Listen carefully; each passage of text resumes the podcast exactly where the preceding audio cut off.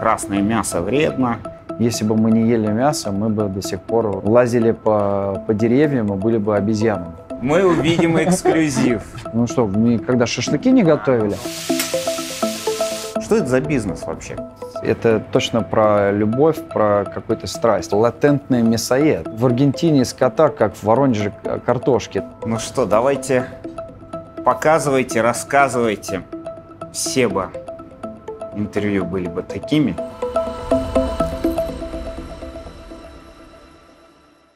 Здравствуйте, меня зовут Андрей Даниленко. Мы сегодня находимся э, в ресторане. Ну, не просто ресторан, это ресторан, академия. Здесь, в общем, можно узнать все про мясо. А так как я очень люблю мясо, особенно говядину, то я решил, что надо нам с вами поговорить с человеком, который, я знаю, знает, наверное, больше значительно про мясо говядины, чем я, про говядину больше, чем я, и больше, чем, наверное, большинство людей, ну, по крайней мере, в Российской Федерации. Илья Ниценко. Я очень благодарен, что нашли время э, с нами поговорить. Я лично вот не скрываю, что я очень люблю мясо. И вообще я к еде отношусь как к эмоциональному процессу. Для меня это ну, важно, как выглядит, вкус, запах, все-все влияет. С другой стороны, я читаю статьи «Красное мясо вредно», исследование одно, второе, третье, четвертое. Вы человек спортивный, видно по вам в хорошей физической форме, а, современный, в трендах. Почему вы едите мясо? Вот ваше личное отношение к этому продукту как к продукту. Не надо уходить в крайности. Надо просто есть, как вот наши предки ели. Для э, нормального здорового человека э, ему нужен обязательно белок. Мы состоим из белка и из аминокислот. И жир, потому что наш мозг в основном состоит из жира. Говядина, как вы знаете, это единственный белок, который содержит э, все витамины группы В, то есть даже В12. И очень большое количество железа. То есть, чтобы получить столько железа, сколько мы получим от маленького стейка, который мы э, съедим, да, бейсбол стейка, надо наполнить вот это все помещение даже в два раза больше шпинатом. Я не пытаюсь никого переубедить, или там э, из веганов сделать э, мясоедов. Просто достаточно много-много информации и доказательств, что вегетарианство это в принципе вредно для здоровья. Я считаю, что это естественно есть мясо. Я думаю, что это огромная часть нашей эволюции. Если бы мы не ели мясо, мы бы до сих пор э, лазили по, по деревьям и были бы обезьянами. Вот. И я считаю, что если человек не хочет есть мясо, считает этим продуктом вредно, это просто не наш э, гость, не наш клиент. И мы, в принципе, э, уважаем э, свободу и право выбора каждого человека. Многие не до конца понимают, что есть какие-то продукты, которые невозможно... Нет, компенсировать можно, но ты либо тогда должен глотать таблетки, где эти концентрированные компоненты есть, ну, как компенсации, либо чего-то очень много альтернативного я есть, вам, чтобы это Я вам больше скажу. Вы, наверное, видели, у меня здесь книга есть, называется «Парадокс растения». Угу. Не буду вас э, как бы грузить всей э, теорией или тезисом этой книги, но э, могу сказать следующее, что когда животное хочет сохранить жизнь от хищника, что оно делает? Бегает. Растение разве может убежать? Поэтому а, у них есть другие механизмы, при которых они а, сохраняют свою жизнь или хотя бы обеспечивают продолжение. Продолжение как? Через зерно. Да? То есть мы съели в какой-то фрукт, ну или там животное какое-то съело какой-то фрукт или ягоду. Через какое-то время это зерно выходит в другом месте, это растение продолжает свою жизнь. Но тот же шпинат, тот же цукини есть сырым нельзя. То есть есть определенная химия, которая внутри этого растения, потому что растения — это натуральные химики и биологи, которые вырабатывают защиту, с помощью которой они защищают свою жизнь. И люди, которые не понимают этого и, не, и только видят все в черном-белом, они очень сильно ошибаются и на самом деле себе делают э, вредно, когда они питаются просто по какому-то общему принципу, давай есть все сырое или давай есть все там, наоборот, жареное. Нельзя так делать. Для меня это лично э, внутренняя энергия. Каюсь, Великий пост я несколько раз пытался держать как положено, я просто плохо себя чувствую. Вот мне, мне не хватает этого Упад жив... энергии, да? Живо... животного белка, мне не хватает. Хотя я готов психологически принять, что можно это, наверное, заменить какими-то другими продуктами. И я исключительно из личного любопытства заказал э, гамбургер, э, который сделан не из мяса. О, Да, э, м, притом выглядит внешне э, как мясо. Э, я так понимаю, сделано из сои. Но я попробовал, мне невкусно. Хотя внешне выглядит прекрасно. И может быть, если бы мне не сказали, что это искусственное мясо, я бы, может быть, даже поверил, что это просто не очень качественное, ну, низкого качества мясо. Как вы относитесь к тому, что вот появляются вот такие альтернативные продукты? Ну, смотрите, наверное, в первую очередь давайте зададим себе вопрос. Человек, который хочет есть гамбургер, который не хочет есть мясо, это вообще что за человек? Это получается такой латентный мясоед, правильно? Потому что хочется есть мясо. Звучит грустно, но, но да. Но хочется. Я, да, я... я считаю, что надо быть ау аутентичным. Да? Если мы говорим, что мы не хотим есть мясо, мы хотим есть овощи, давайте есть овощи. Зачем пытаться есть, э, сделать какой-то неестественный продукт, назвать его э, каким-то именем и притворяться, что это мясо? Потому что подделать настоящее мясо, вот мы, мы с вами будем пробовать э, стейки, такое мясо невозможно подделать. И даже если в будущем это смо сможем сделать, но это будет все равно не то. Поэтому единственное, что я могу сказать с точки зрения бизнеса по этому э, вопросу, что это хорошая замена как раз дешевому не очень качественному мясу, которое используется в, в супер масс-маркет э, производстве, например, там, в том же фастфуде, где традиционно используется мясо животных старше там, 30 месяцев. И те бургеры, которые делаются из этого мяса, они точно не про мясо, это комбинация там, соуса, овощей и хлеба. Это, знаете, как все вместе, это вроде очень все вкусно, но отдельно, если это а, положить на стол, то вряд ли кто-то будет это есть отдельно. Поэтому я думаю, с точки зрения бизнеса, когда этот продукт ставит, станет дешевле в производстве, чем дешевое мясо, это э, наберет очень много э, спроса и популярности.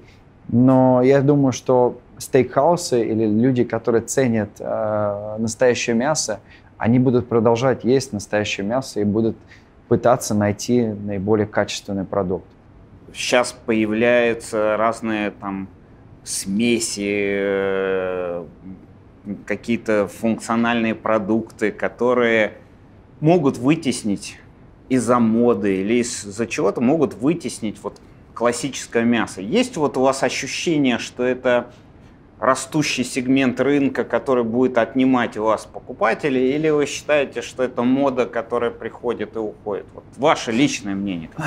Во-первых, ну, я не думаю, что это мода, это серьезное движение, которое за, за этим стоит э, очень э, мощные как бы люди, корпорации, движения, поэтому я не считаю, что это какая-то мода, это а, просто так исчезнет. Я не думаю, что в ближайшее время кто-то будет в ресторане заказывать стейк из растительного мяса, ну, во-первых, потому что никто не понимает, как это будет влиять на их здоровье, да, из чего он вообще сделано. А, конечно, мы сейчас живем в таком мире, когда у нас часто мы начинаем делать вещи без каких-либо там проб и тестирования, но я думаю, когда есть альтернатива, есть выбор между настоящим мясом и мясом, которое сделано в пробирке, особенно в нашей консервативной стране, я думаю, пройдет очень много времени перед тем, как люди массово начнут есть мясо из пробирки. Поэтому за наш продукт я не очень беспокоюсь, потому что я считаю, что достаточно много э, ценителей и потребителей качественного продукта, который сделан из аутентичного э, там, животного, да, и не выращено в пробирке, проверено временем, проверено покупателями в России, не только к России. Мы сейчас много продукции экспортируем на разные рынки. Э, пользуется большим спросом российская говядина, потому что она сделана э, на высочайшем уровне и без гормонов роста, и без э, антибиотиков и прочего. Мы реально делаем супер натуральный, супер качественный продукт с этой точки зрения. Вот в этом, вот этой части холодильника это мясо с завода в заводской упаковке. Видите, да? Ну, вы у нас То есть так оно, так оно приходит? Так оно приходит, в принципе, в, в любой ресторан или в любой э, магазин. Понятно, что в основном супермаркеты покупают вот такую продукцию. Это, здесь можно даже открыть и показать. Это, например, порционные стейки которая вырезается тоже из, из отруба, упаковывается. И Мраморная для... говядина. Мраморная говядина. Здесь не именная упаковка, это называется э, стейк sirloin flap, или в народе называется бавет это юбка кострица, это вот эта боковая часть, которая Вообще, спускается. сколько частей? Вот я как-то Очень помню много. с детства вот эту карту быка. Очень и, много. Там 32 отруба, это по северноамериканской э, разделке. И потом из каждого отруба еще можно сделать разные э, стейки, какие-то мякоти, например. И вкус разный, я так и все, и все абсолютно разное. На самом деле вот отрубы, из которого мы будем доставать один из самых дешевых, стейков, это вот этот. Это называется топ sirloin butt. Это верхняя часть, э, верхняя часть. кострица. То есть это переходной отруб из кострица в задок. Ну это где? Вот где Да, это, это примерно, да, вот, вот здесь. Вот, здесь или вот здесь, да. Хотя, вот. и хотя мы, страшно и, держать и, это в руках и, мы, и вот так и, держать и мы, себя за спину. И мы из него достанем просто сумасшедшего качества и нежности стейк. Он очень маленький, это называется фальш-вырезка или в народе бейсбол стейк. Здесь все мясо, которое упаковано в заводской упаковке, проходит процесс влажного возревания. Почему? Потому что в упаковке мясо лежит и набирает нежность. Как это, как это происходит? За счет ферментации. То есть энзимы, которые находятся внутри мяса, они со временем размягчают мышечную ткань и делают ее мягким минимум срок, от которого надо отталкиваться, это 14 дней с даты производства. Вот это считается уже более-менее для домашнего потребления в ресторанах от 21 дня, а лучше от 30. Если это лежит вот так в холодильнике. То лежит и лежит. Здесь 35 дней срок годности, потому что это более мелкий кусок. Вскрыл, готовить надо через сколько? Вскрыл, его можно, например, если э, один стейк приготовили сразу, второй может, ну, дня 4 полежать в холодильнике. Если в, правильно в салфетку, ну, в, э, в полотенце его завернуть, чтобы, э, чтобы лишней влаги не было, с ним ничего не будет. Я считаю, что вы производите говядину высокого качества. Вот что это такое? Что вы производите? Ну, во-первых, вы правильно сказали, это правда особенный продукт. И мы производим, мы единственный производитель в России премиальной говядины.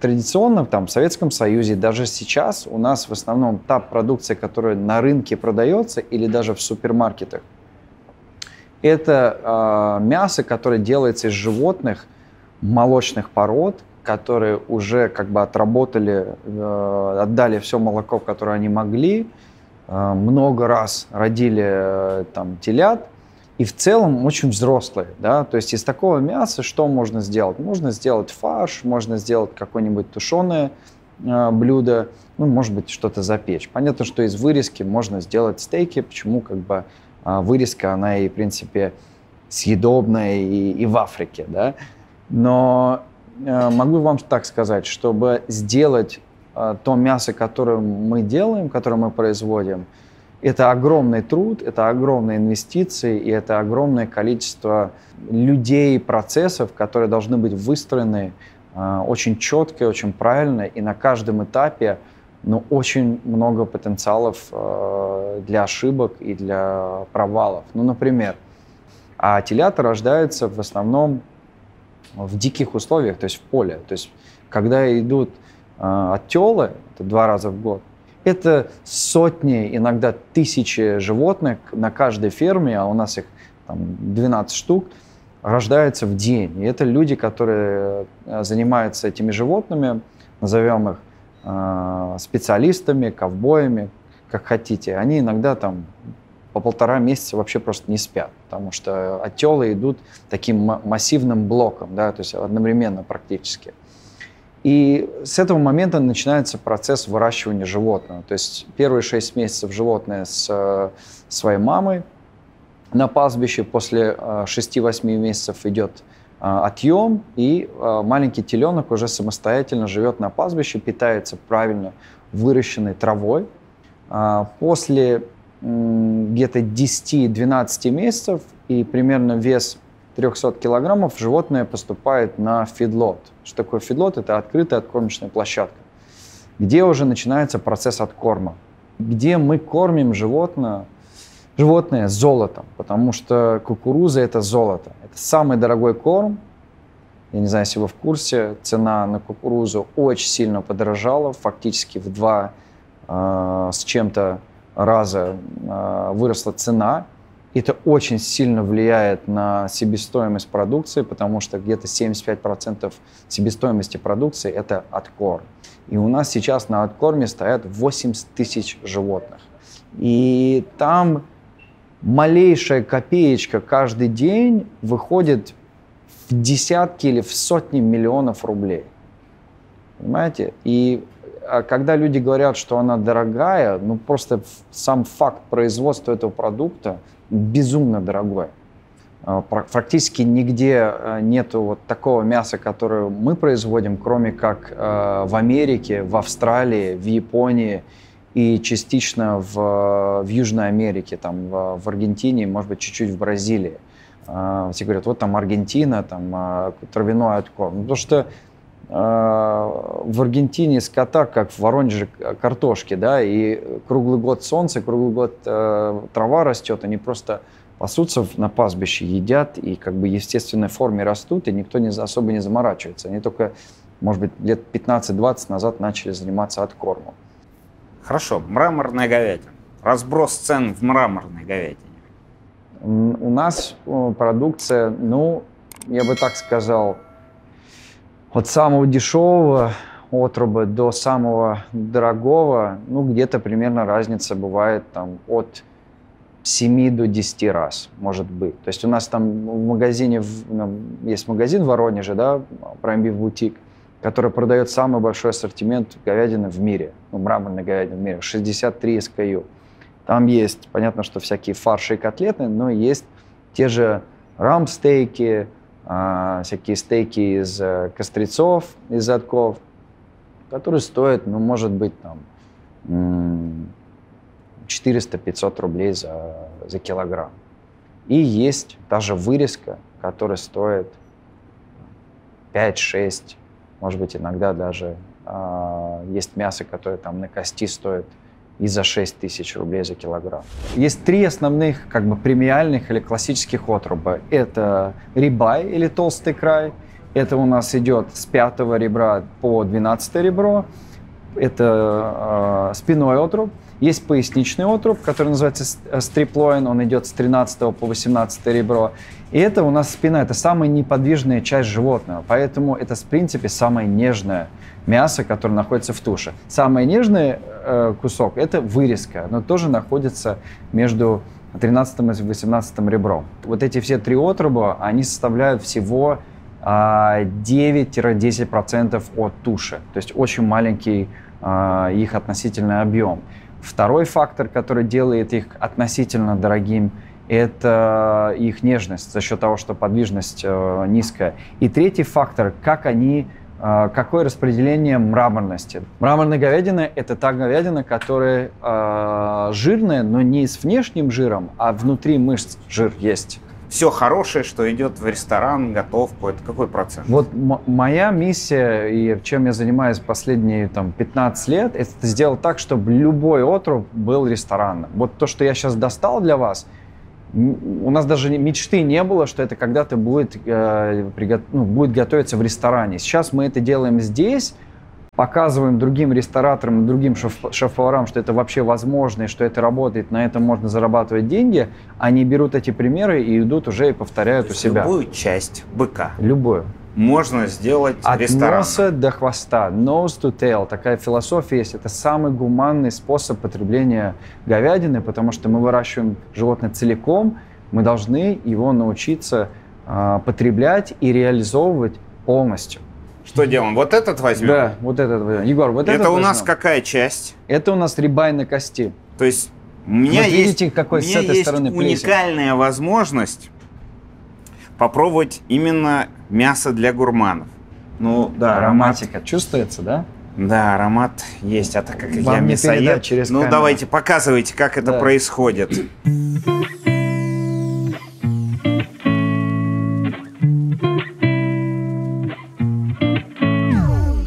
Правильных условиях это абсолютно безопасно. Плюс мы всю, всю плесень мы срезаем, мы ее не готовим. У нас секретный такой ингредиент, который мы используем а, в приготовке каждого стейка. Егор, расскажи, как мы делаем? А, После того, как отрезали стейк, ту корочку, которая у нас есть, именно от дроичек, мы ее снимаем полностью, мелко-мелко рубим и уже топим со сливочным маслом. Независимо от ценовой категории, каждый стейк мы готовим на этом масле. Это масло называется дроич.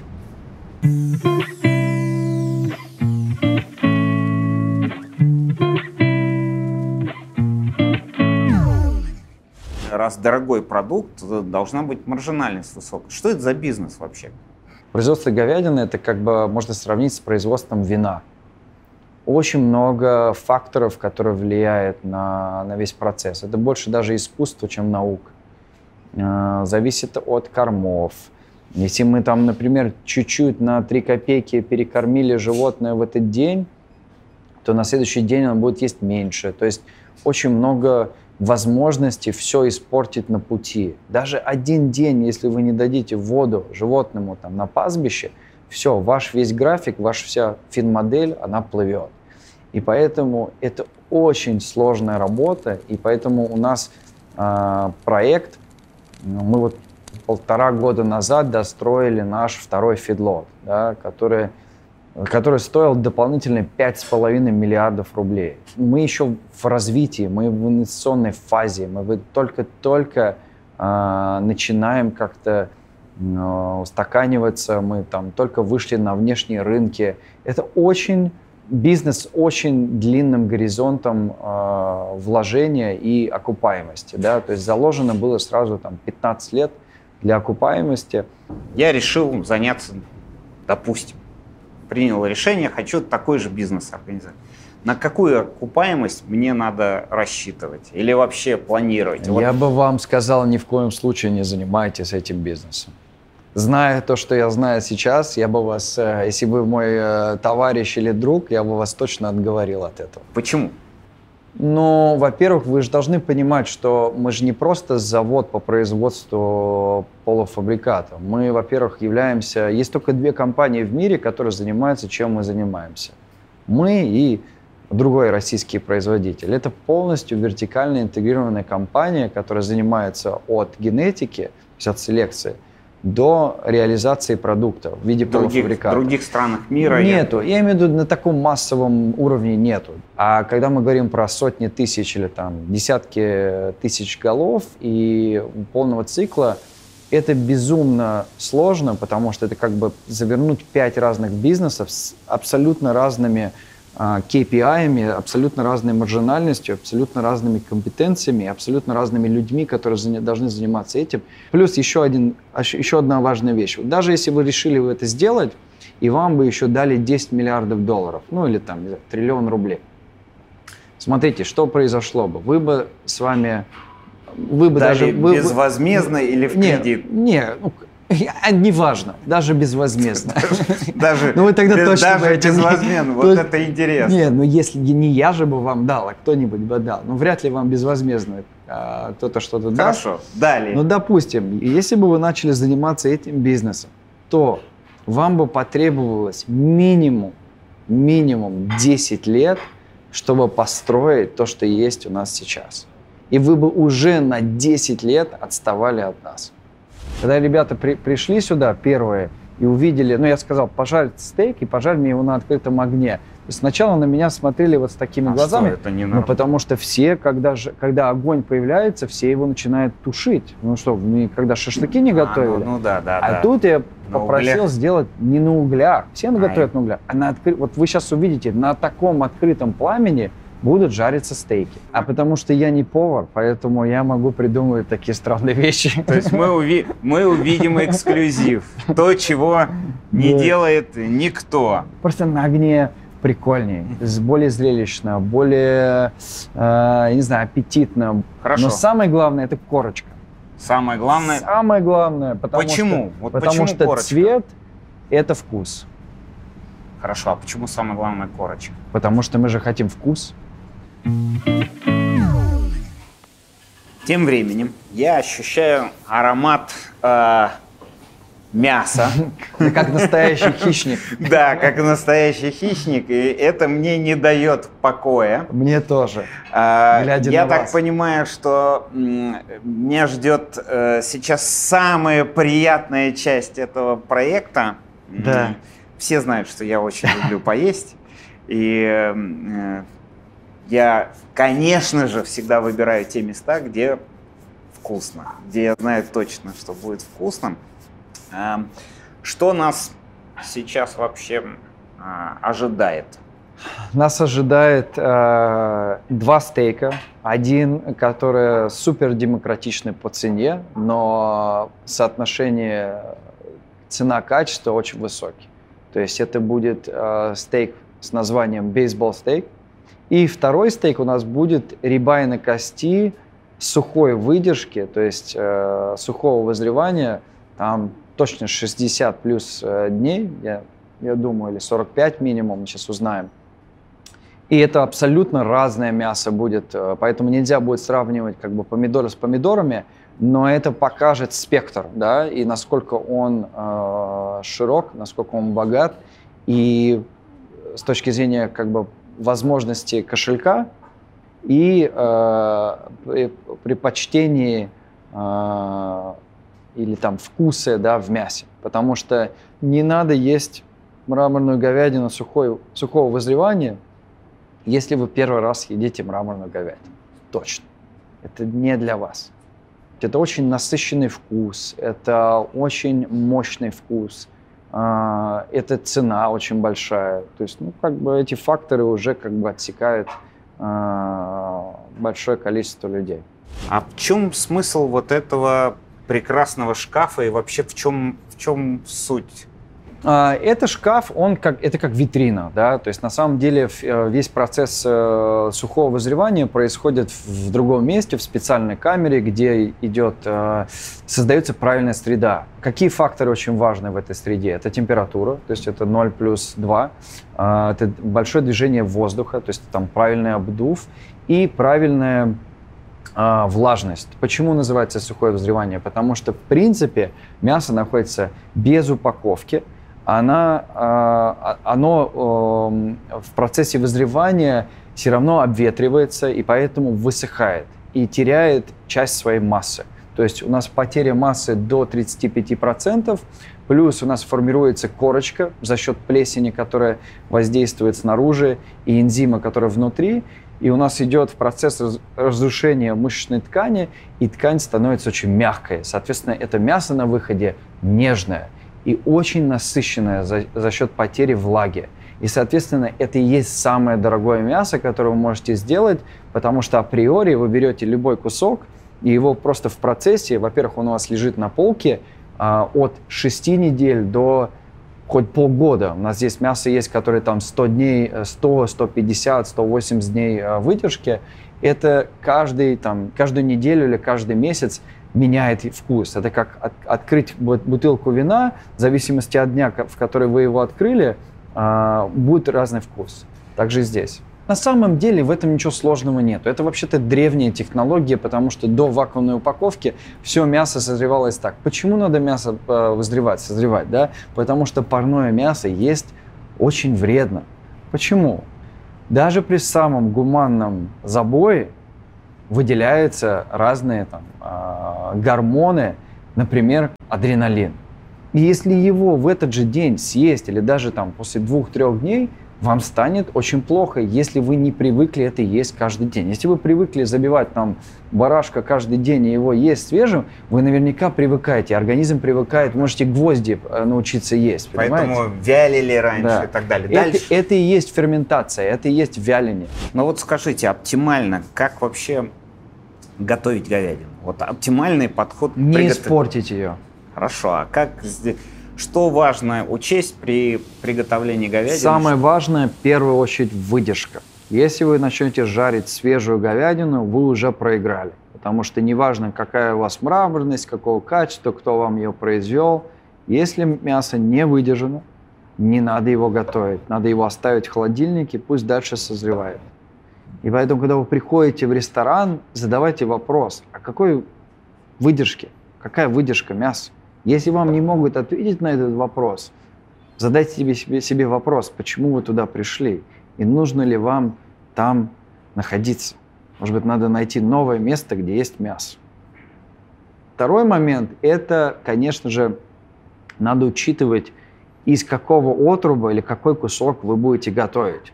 Потому что не все куски можно жарить. Вы не можете взять грудной отруб – распилить его на стейке, он будет выглядеть очень круто, будет очень мраморным. Если его пожарите, он будет несъедобным, он просто будет слишком жестким. Поэтому такое мясо надо мариновать, а, него делать пастрами, то есть его коптить или запекать, или тушить. И третье, главное, не пережарить и попасть в прожарку. Как это сделать? Это надо смотреть наши материалы, подписываться на мой инстаграм и учиться у меня, как готовить. Как готовить. Я, я занимаюсь этим и буду продолжать. Ну что, давайте показывайте, рассказывайте. Это у нас небольшой стейк сухого вызревания. А это у нас стейк бейсбол. Вот это сухой выдержки. Да, вот это сухой, а это влажный. Я бы начал с влажного, с этого куска, потом это. Но просто хочу отметить, что есть классная супер корочка, потом миллиметровый контур серого, да, и внутри все одинаковое. Идеально прожаренный стейк на огне. Все бы интервью были бы такими, а я бы это делал с большой регулярностью, с частотой большой. А вы задаете вопросы, почему я этим занимаюсь? Для меня еда всегда эмоции, но, конечно, чувствуется огонь. Вот для меня mm-hmm. ощущение огня э, необычайно важно. Мясо нежнейшее. Если бы вы мне не сказали, что это ну недорогое или среди недорогих частей, Андрей. Я бы сказал, что это вырезка. Это вы... Правильно. Я бы сказал, Супер. что это вырезка. И многие люди именно так... Мы эксперименты проводили, мы им давали это, они путают это с вырезкой. Сказать, что Попробуйте это... другой кусочек. А это уже... Ну, конечно, я смотрю прослойка жира. Здесь больше. Понюхайте сначала. Чувствуете ароматику просто Да. Другой, другой вообще Я даже запах. для сравнения. Да, это... Это, ну, первый Нет, вариант, хороший... он классный вариант, он нежный, он просто не это будет прямо... такой насыщенный. А здесь будет взрыв просто...